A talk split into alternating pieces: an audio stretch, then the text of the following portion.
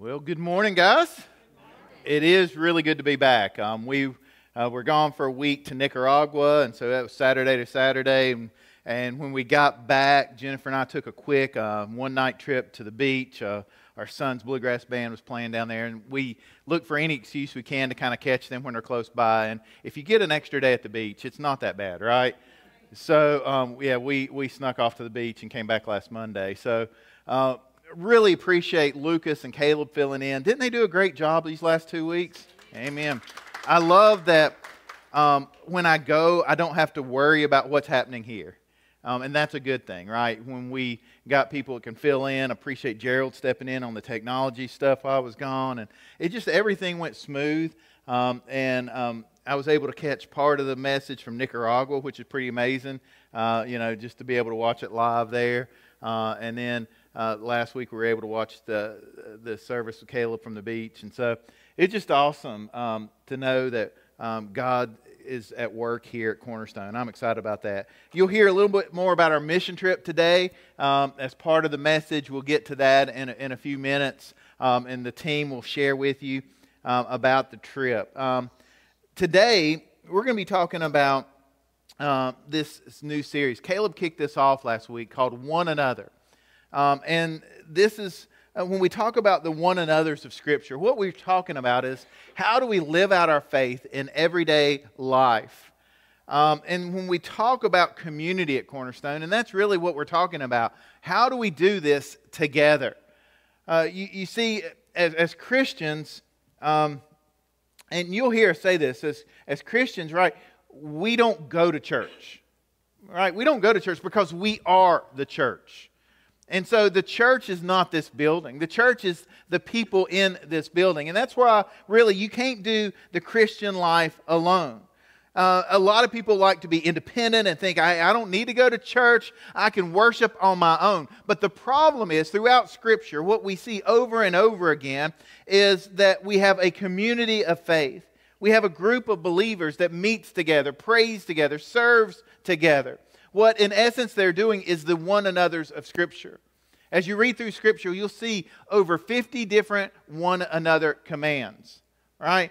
And so it tells us to care for one another, to serve one another, to admonish one another, to bear with one another, to submit to one another, to encourage one another, to pray for one another. And all of these, they're really specific ways that we can love one another. And so these can only be lived out in relationship with each other. Now, in our culture today, though, the problem is, and here's where we run into trouble, our culture values independence and autonomy. And that's just the way our culture is. We like being on our own. We like being self-sufficient. We like thinking we don't need anyone's help. And that's where it kind of comes into conflict with the way the Bible teaches us. And we even see this as we read Scripture. When we read Scripture, we'll read a command and it says, you need to do this, right? And we read that, and we read that as to us as an individual. The problem is, many times in Scripture, when it says you, it's not really the best translation, because we read that as a singular you, but in essence, it is you all. So really, the Bible needs to be retranslated and say y'all. That's what it needs to say. Y'all need to do this. Y'all need to worship God. Y'all need to obey God. Y'all need, because that's in the Greek language, that's in essence what it's a plural you. And even in Old English translations, ye, you see ye, that was plural you, and thou was a singular you. So there was a distinction there that we don't really use in our language today.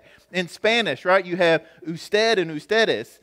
Which is the singular you versus plural you. We don't do that in our line today. We just have singular, right?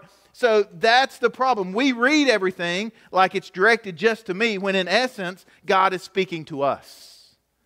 And so we need to remember that when it comes to our faith, it is a faith that we live out together, that we work together, we serve together. And today, we're going to be focusing in on this command to serve one another.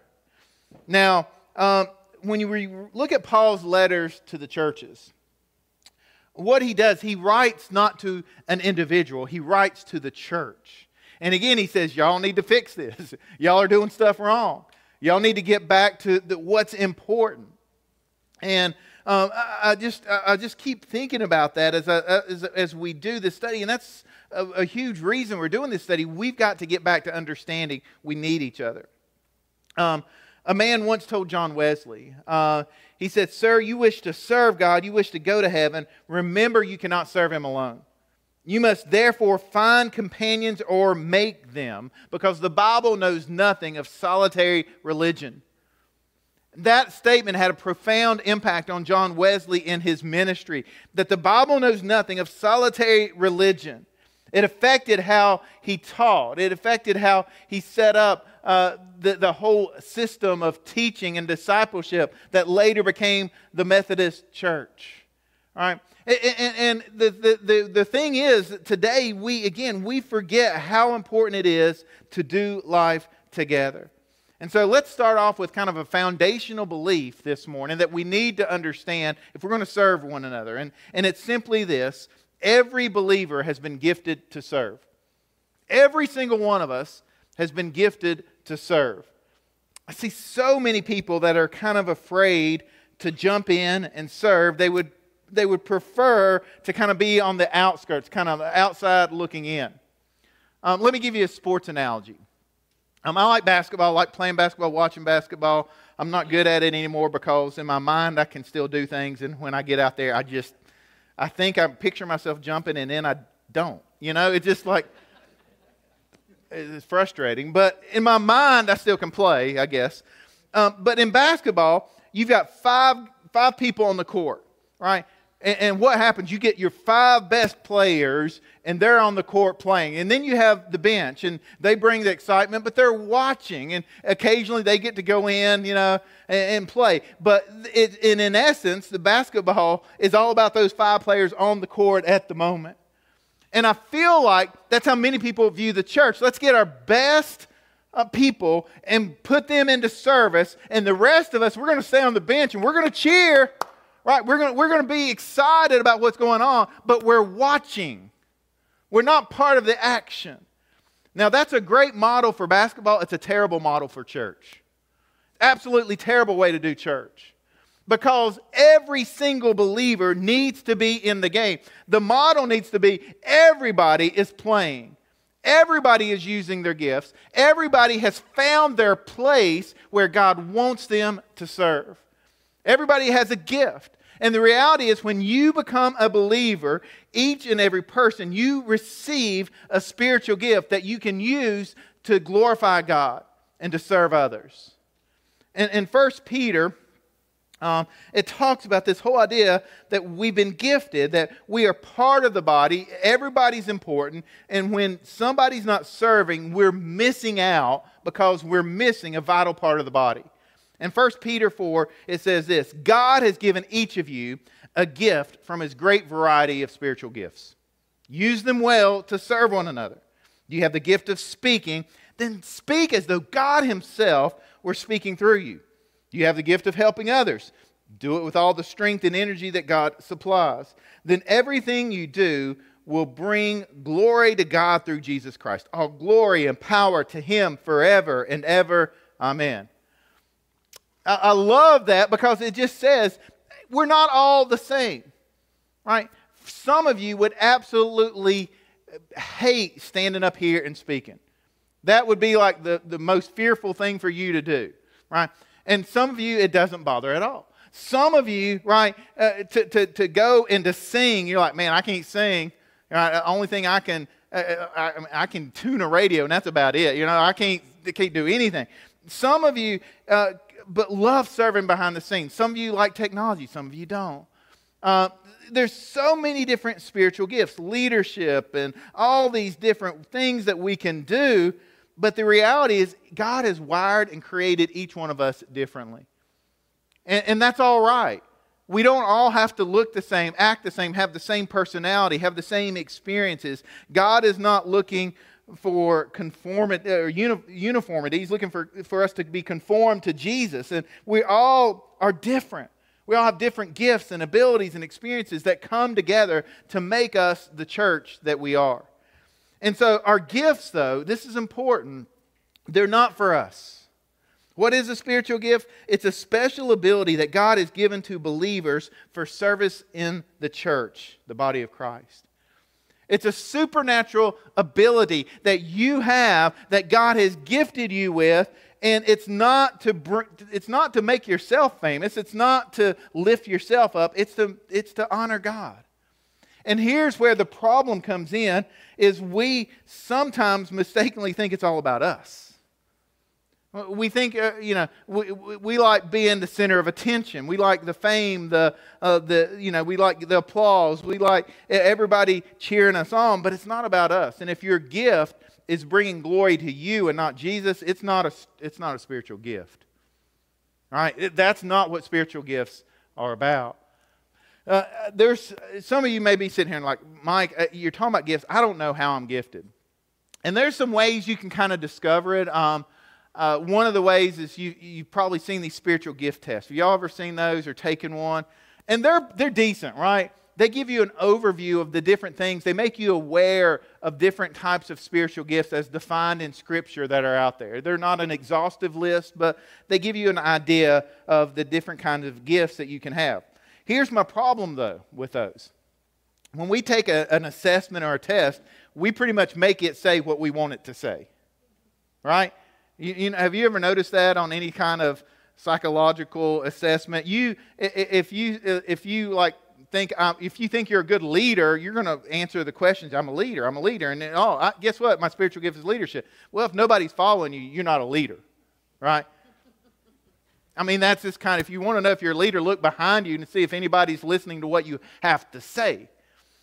The best way, I'll tell you this, and this is huge. The best way to discover your spiritual gifts is to serve. It's to try different things. It's to jump in, to get off the sidelines, get in the game. And if it's a true spiritual gift, you may have a gift that you don't even know about. I've told you before my story a little bit, that I was the kid in school that never talked, shy, sat in the back of the classroom, made it through college without meeting a single professor, literally. Like, I mean, I didn't care. I was like the one that never talked, never did anything, just did my work and got through.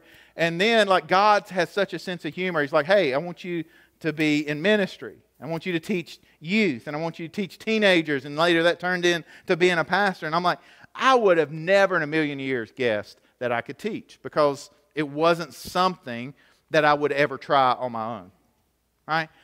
That's how you can know something's a spiritual gift. You go in and try it. You see God using you, and you're like, this is it. That's one of the things I love about mission trips. It gives people a chance to discover their gifts and to see how everyone has a gift that works with each other. We're all different, but when you get on the mission field and you're just thrown in it, it's like jumping in the deep end of the pool. You're sinking or swimming, right?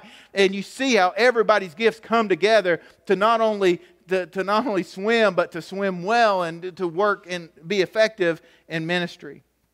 And so that kind of brings me to my second point. We share the love of Christ when we serve others. When we serve others, it's amazing how when we do it well, when we serve well, when we serve with the gifts that God has given us, what people see is the love of Jesus through us. Again, it's not about us. I've shared today often about how our culture today is a little bit of a mess. There's a lot of people mad, a lot of people frustrated with culture, and I understand it. It's confusing when we look out the world around us. But instead of getting mad and condemning culture, what if we started serving culture with love?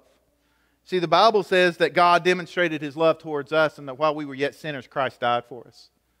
While we were yet sinners, He wasn't mad at us. He sent His Son Jesus for us. That's the example we have. And I've said it before, we can't expect non-Christians to act like Christians. What they need to see in us is the love of Christ. They need to see us serving we can break down those barriers so that we can share Jesus. That's what we do on mission trips. And that's what we do right here in our own community. In Galatians 5, it says this, "For you have been called to live in freedom, my brothers and sisters. But don't use your freedom to satisfy your sinful nature. Instead, use your freedom to serve one another in love." For the whole law can be summed up in one command, love your neighbor as yourself. But if you're always biting and devouring each other, one another, watch out. Beware of destroying one another. We like destroying each other in our world today. We like just loading up and letting loose. All right. What the world needs to see is love your neighbor as yourself. And who is our neighbor? Jesus definitively answered that for us with the parable of the Good Samaritan. Our neighbor is that person who we normally don't associate with, who looks different from us, who maybe is in a different socioeconomic class, who maybe is a different ethnicity than ourselves. Right? It's that person that we normally look at with disgust, and Jesus says, that's your neighbor. That's who you love. That's how you serve. And we forget that. We're too busy biting and devouring one another, as Scripture says, all right, instead of loving our neighbor as ourselves. And so I'm telling you, I wholeheartedly believe this. This is my opinion. In our world today, in our culture today, the best way to share our faith is serving. It's earning the right to be heard. It's breaking down those barriers. It's people starting to trust us, so that then we can share about Jesus with them. There's been all different methods of evangelism through the years, but in our culture today, service is how you can win people to Jesus. And we've seen that on the mission field. Let me tell you a little bit about Nicaragua, and then you'll hear from the team. We've been going to Nicaragua now as a church. I think we started in 2006 or 7 around working with Because We Care Ministries in Nicaragua. It was started in the year 2000 after Hurricane Mitch, and we've been going back year after year. We've taken lots of people in this room have been to Nicaragua over the years and served. This year we took 7 from our church, 4 teenagers, 3 adults. There were 7 from another church in Kannapolis, North Carolina, that joined us there, and so we kind of had one team of 14 people. Let me show you a video with some of the pictures from the week, and then the team will come up. While the video is playing, the team will come up.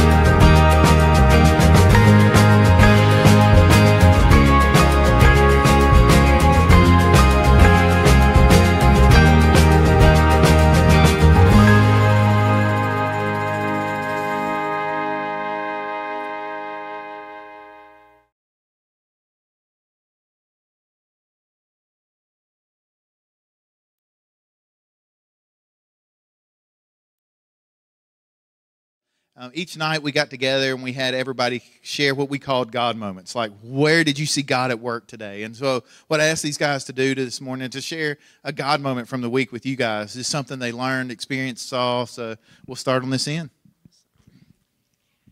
Mine from the whole week would just be seeing all the kids there and seeing how much fun they have, even though they don't have a lot at all. And then coming back and seeing how much our kids have here and how blessed we are. It was really eye-opening, and just seeing everyone working together, especially from the other group, just seeing all of us work together for the good of God. My favorite parts are working together and the friendships and bond we built together as we help the people of the villages, and God can really help people around you if you're willing. If you're willing to help Him, and that's what I got. My God moment for the week was seeing what God can do through a joyful servant. A good example of that was the leader of the other group. His name was Bill, but everywhere he went, he was always smiling and he was always cracking jokes and being funny. And there was never a dull moment with him. And it's like whether it was playing games back at the casa or playing with kids or leading skits or anything, he was always smiling. And it's just cool to see what God can do for a joyful and willing heart. My God moment was the translators they had down there, because me, like, first going down and thinking about going, I was like, it's going to be hard because I don't, speak Spanish, and like it'll be hard to share the gospel and whatnot. But the translators they had down there were like really good. Like they were such a good example of how to lead like Christ, like a good example or whatever. And everywhere we go, they were so cheerful and whatever. And I just thought they were personally, they were my favorite part of the trip. So my least favorite part was the heat. But, you go in kind of expecting that. You look at the weather, and it says, like, 92. Then you read the feels like, and it's, like, 102 or higher because of the wonderful percentage of humidity. But, of course, I really love seeing all the babies. Like, there were so many just cute babies down there. But I really had a good time playing with the kids, blowing up balloons, doing all that. But I love to see, these guys really jump in. Like, it was amazing to see them jump in. No matter what we asked, no matter where we went, they were like, they just went and did it. But the big thing, I was thinking about it in between services. When I first went down there, I don't remember what trip it was, but I got to talk with the one, he was just a translator and bus driver, Roberto, and get to know his story. His wife had come in, she was a translator, and then she talked him into coming in and kind of helping out. And so he'd drive the bus, and Dawn would always pick on him about how he parked or how he'd be late or whatever it would be. But like, he was nervous about going in, and his English was rough. And that was putting it in a nice way, early on in the years. But now to see what God has done in his life, how he's kind of stepped in the role where Don isn't there anymore. Like, he did an amazing job, phenomenal job, him and his wife both, of just, like, taking the reins and running with it. And I know that's part of the legacy that Don left with him in the time and the hours and, the love that he poured into Roberto and Johanna. And it was just amazing for me to see that, encouraging for me to, step out, and even in the stuff that I'm already involved in, to dive in deeper and do a little more. So Jennifer and I are going to do ours together, and we kind of argued about this a little bit. We almost had a fight over who got to share this story, so we're going to split it up, and if he talks too long, I'm going to cut him off and jump in. So I've got to give the backstory, though, okay? So we, for years, have sponsored a child through Compassion International, and that the child that we'd sponsored in Indonesia kind of aged out, and it was about 7 or 8 years ago. Well, no, about 9 years ago, I think we decided. We were at a concert in Charlotte, Wren Collective concert, and went to a table, Compassion International table, and if you've ever been, they have little packets with information about kids. And so we picked one, we found one that was in Nicaragua, and we said, hey, we go to Nicaragua, and this would be cool, let's sponsor her. So we started sponsoring her, and about 3 years later, it was actually 6 years ago today, we had the chance to meet the child that we sponsor. We worked it out through Compassion. Yeah, we've got a picture. That's my daughter with her there. And the neat thing is my daughter actually works for Compassion International now. So it's kind of come full circle here. But this child, you know, we arranged to meet her in Nicaragua. And you have to go through the whole process, pay money, get background checks, all this. And so we still didn't know really where she lived or where she was in Nicaragua. We just knew it was, we knew it was in the same like state, same department that we were going to. So we arranged to have her meet. We meet her, and we're talking, and Jennifer's crying, obviously. A lot. And we find out, where do you live? And she's like, over there. And we're like, what do you mean? She's like, over there. Literally, it was by air, it was probably a quarter of a mile from where we were sitting, just on the other side of the river. You had to drive around to a bridge and get over back over to, but it was right there. And so we actually went to her house, which you're kind of not supposed to do. But the Compassion translator said, y'all need to see this. And that's where she lived, just tarps there. Dirt floor. Anytime it rained, they had to get everything up because it just like flooded, all right? Pretty harsh conditions.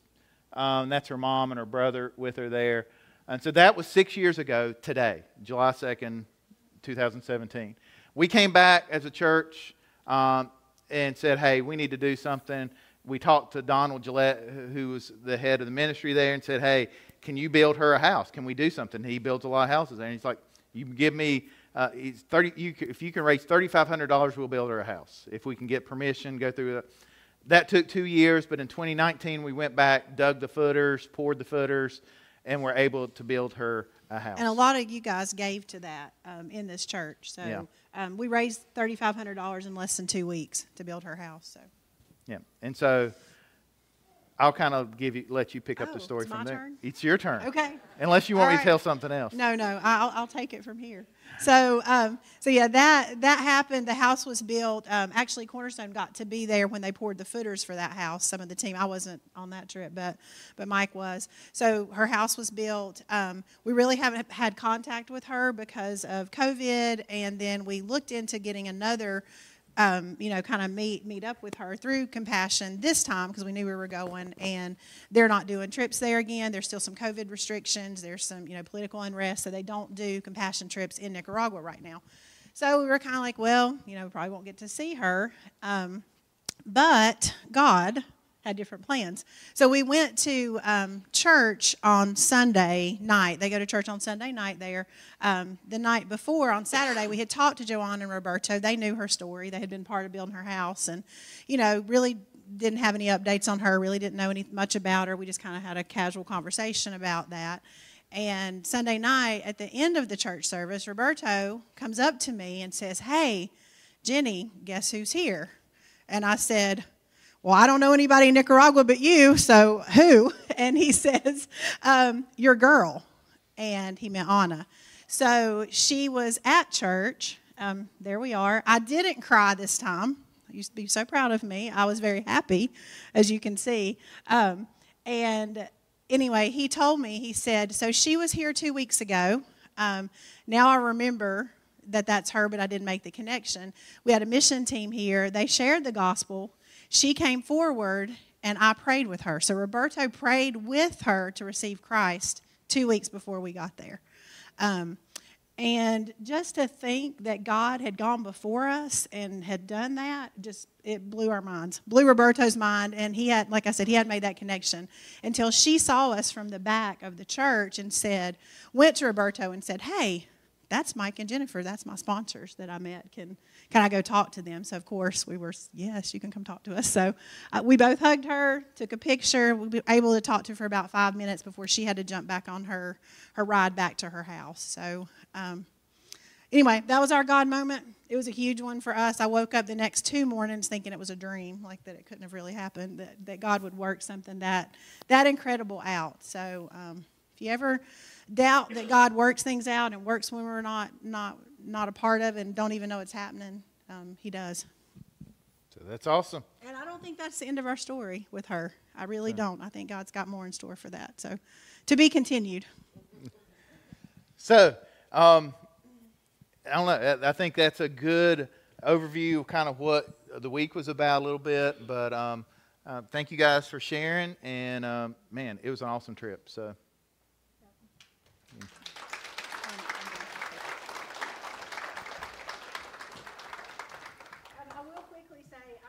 Teenagers grow so much in that week, and you could just see the joy on their face as they watched that video and remembered back to that trip. So if you have teenagers and you want to send them, we'll take them, because it's awesome for them. I'll share that the first time that I went to Nicaragua, I think it was 16 years ago, my thought was, I'm the pastor here. I need to go experience it, see what it's like so I can tell others about it. But it's not really what I'm called to do. I thought it was going to be one and done kind of experience. That was my plan. God had other plans. Again, it's amazing when you get there and see the need and see how God can use you and how you can help and how you can serve and how you can equip other people. I started going back every year. Most years I missed a couple along the way. Some years I went two times and did a lot of pastor training. Worked a lot with the missionary there, Donald Gillette. Became really close friends with him. We traveled a lot together, did a lot of pastor training together, and you heard Donald mention a few times. He passed away July 18th last year. And so this was our first trip back to Nicaragua without Donald, and it was tough this year, because everywhere we looked, we kind of saw things that made us remember his impact and his legacy there. But what I love and what kind of Eugene shared, the ministry has continued. Even during COVID, when no mission teams were going in, the local missionaries, the mission team there, were going out into the villages, preparing food, serving, sharing Jesus day after day. And that kind of leads me to my final point this morning. Serving, it just reminds us that it's all about Jesus. It's all about Jesus. The Because We Care Ministries, their slogan there, and you actually saw it, I think, on one of the pictures there. It's Todo es acerca de Jesus. It's all about Jesus. It's all about Jesus. It's everywhere you go. It's all about Jesus. That's why we do what we do. That's why we do what we do on the mission field. That's why we do what we do here at Cornerstone. It's about Jesus. It's not about us. It's not about making Cornerstone great. It's not about making our own name great. It's about Jesus. And so when we serve, right, what we're doing is we're pointing people to Jesus. Even the disciples had trouble with this. They argued, and they would get in these discussions like, well, who's the greatest disciple, and who's going to get to sit at the right hand of honor of you in the kingdom of God? And they were arguing about this, and they were all fighting about who's the most important. And Jesus kind of spoke into that in Matthew 20. When the 10 other disciples heard what James and John had asked, they became indignant. But Jesus called them together and said, "You know that the rulers in this world, they lord it over their people. Their officials flaunt authority over those under them. But among you, it will be different. Whoever wants to be a leader among you must be your servant. And whoever wants to be first among you must become your slave. For even the Son of Man came not to be served, but to serve others and to give his life as a ransom for many." The example that Jesus gave us is that if we want to be effective in what we do, it's not about people serving us, it's about serving others. And if you want to be like Jesus, you've got to remember how Jesus actually lived. You've got to see how he served the least of these. And so what that means, it means it's not about our preferences. It's not about our comfort. It's not about our entertainment when we serve. It's about service. It's about sacrifice. It's about building the kingdom of God. In Matthew 25, this famous passage just reminds us of how important serving others is. For I was hungry, and you fed me. I was thirsty, and you gave me drink. I was a stranger, you invited me into your home. I was naked, and you gave me clothing. I was sick, and you cared for me. I was in prison, and you visited me. Then the righteous ones will reply, Lord, when did we ever see you hungry and feed you? Or thirsty and give you something to drink? Or a stranger and show you hospitality? Or naked and give you clothing? When did we ever see you sick or in prison and visit you? And the king will say, I tell you the truth, when you did it to one of the least of these, my brothers and sisters, you were doing it to me. You never know the divine appointments, the divine opportunities that God will give you to share His love with someone else. You never know who is going before you. Do you think it was a coincidence that we sponsored a little girl, that we picked up a packet at a concert 9 years ago in Charlotte, and we just happened to be right where that little girl lives? Do you think that's a coincidence? That's God's providence. It's God at work. And do you think it's a coincidence that another mission team was able to lead her to Christ just 2 weeks before we were there? That's God laying out the foundation and putting the right people in the right places at the right time so that she could hear the gospel and respond to it. And I'm telling you, right, when we start serving, when we get out of the way ourselves and we make it not about ourselves but about Jesus, you will be amazed at how many opportunities you have to share His love. I mentioned that it was kind of a tough week for me emotionally, and I'll be honest, like I struggled all week this time, and just things that I saw that reminded me of Donald and the legacy he made, and in my head all week I remembered him saying it. You know, it's not about the North Americans coming here and doing mission; it's about what we learn in the process. And I found a couple of videos of him sharing, and I kind of want to close with his words, not mine today, that him explaining the ministry and sharing that final thought. So let's watch this.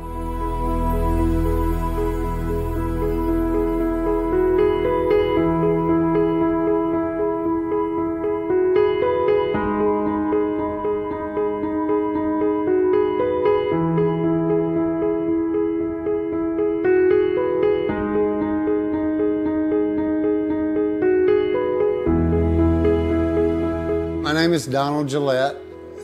My wife Pamela and myself started Because We Care Ministry in 2000. We're now working in Somatia, Chinandega, Nicaragua. We came down here in 2000 shortly after Hurricane Mitch. This area was devastated. We are in the second poorest country in the Western Hemisphere, and as a result, in this area, we're 200 kilometers from the capital. There's not much up here that the government really cares about. And so we're working with local pastor, his name is Diomenez, in the Baptist Association of Nicaragua. And so we've planted about 35 churches in the last 17 years. And we just continue to trust God as we go about our daily work here in Somatia. God's really blessed us through the years and the ministry's grown. I made a choice to go the route that we're on, simply that we could be multifaceted. And what I mean is our mission teams are able to do a lot of different things. And even today we're building a home for a lady that one of the teams got to meet some time back. I think in the 17 years we built about 80 houses, as well as probably 20 churches. And then we have a medical clinic that sees folk every day. It's here on the property. We have 18 acres here, and the medical clinic as well as the Baptist school are all on this property. Casa de Shelley is located here on the property. With our house, which we call Casa de Shelley, we're able to house up to about 43 missionaries. It's air conditioned. We have hot water. The mission teams get to go out each day into some of the villages we're working in, a lot of the new church plants as well as some of the older ones. Folks that have been here have began to build relationships with folk in some of these villages, and again, some of them are new. and so they get to start other relations. But when we talk about building relations, then when they go in these villages, they're playing soccer, they're cooking. We cook a hot meal every day in the village that we go into, as well as give out dry food. Unfortunately, a lot of the folk here are still very hungry. They don't have a way of providing for themselves. And a lot of what we do with the teams is not just for the Nicaraguans. A whole lot of what Because We Care is about is helping North Americans find their niche in the kingdom.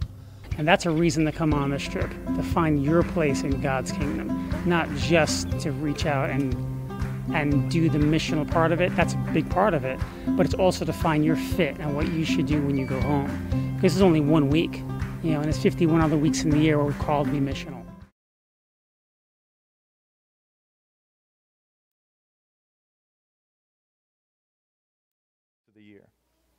What are we going to do to find our niche in the kingdom of God? It's serving. It's going out and taking advantage of opportunities God gives us. And as a church, that's what we're all about. We give you opportunities to serve right here in our community. It's about relationships, just like they talked about. Building relationships, about sharing Jesus. All right? Our goal is not to reach people that are already in church. Our goal is to reach people who don't know Jesus. Our goal is to reach out into the deepest, darkest, most hurtful places in the world around us and share that there's hope and that there's love, and His name is Jesus.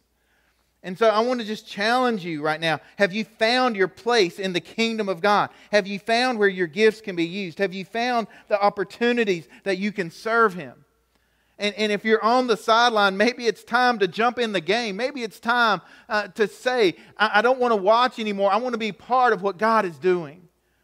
And so that's my challenge to you today. Are you using your gifts to make much of Jesus or to make much of your own life? When you go on a mission trip like this, I guarantee you come back and you're not thinking about how much stuff you can accumulate. You're not thinking about how many vacations you can go on. You're not thinking about, hey, what can I do to make myself happy and comfortable? No, you go thinking how blessed we are. And there's a responsibility that comes with that blessing. So I'm going to ask you all to bow your heads this morning. Let's pray together. If you're watching online, you can pray with us as well today. God, just we thank you for the opportunities that we've seen. We thank you for this mission team that went and served. We thank you for Donald Gillette and Pamela and the legacy that they have in Nicaragua. We're thankful for the team in country doing the work day in and day out. And Lord, may we be encouraged by what we see there. But can we be encouraged just to know that as we serve and build relationships, that your name is exalted, that people see Jesus, that people are getting saved day in and day out, that you still are changing lives. It can start with you changing our life. And so if there's anybody here that doesn't know Jesus, right here, right now, can be the moment that forever changes your life when you trust Jesus for your salvation. Where you confess with your mouth that Jesus is Lord, you believe in your heart that Jesus died for your sins and that God raised Him from the dead. God's word is clear that we will be saved. So Lord, right now, I pray that everyone under the sound of my voice that's watching online or here today would know without a doubt that they are saved. Lord, we thank you for your love. We thank you for Jesus. We thank you for everything He's done. And will you continue to lead us and guide us as we reach out and push back the darkness right here in Galax. Lord, I pray that you help us to get rid of the excuses. It's not someone else's responsibility. We're not too busy. Each and every one of us can rise up to the challenge and find our place to serve you. Whether it's in this church or in this community, we can put our gifts to work for the kingdom of God. Lord, we honor you today. It's all about Jesus. It's all about Jesus. Help us not to forget that. It's in Jesus' name we pray today. Amen.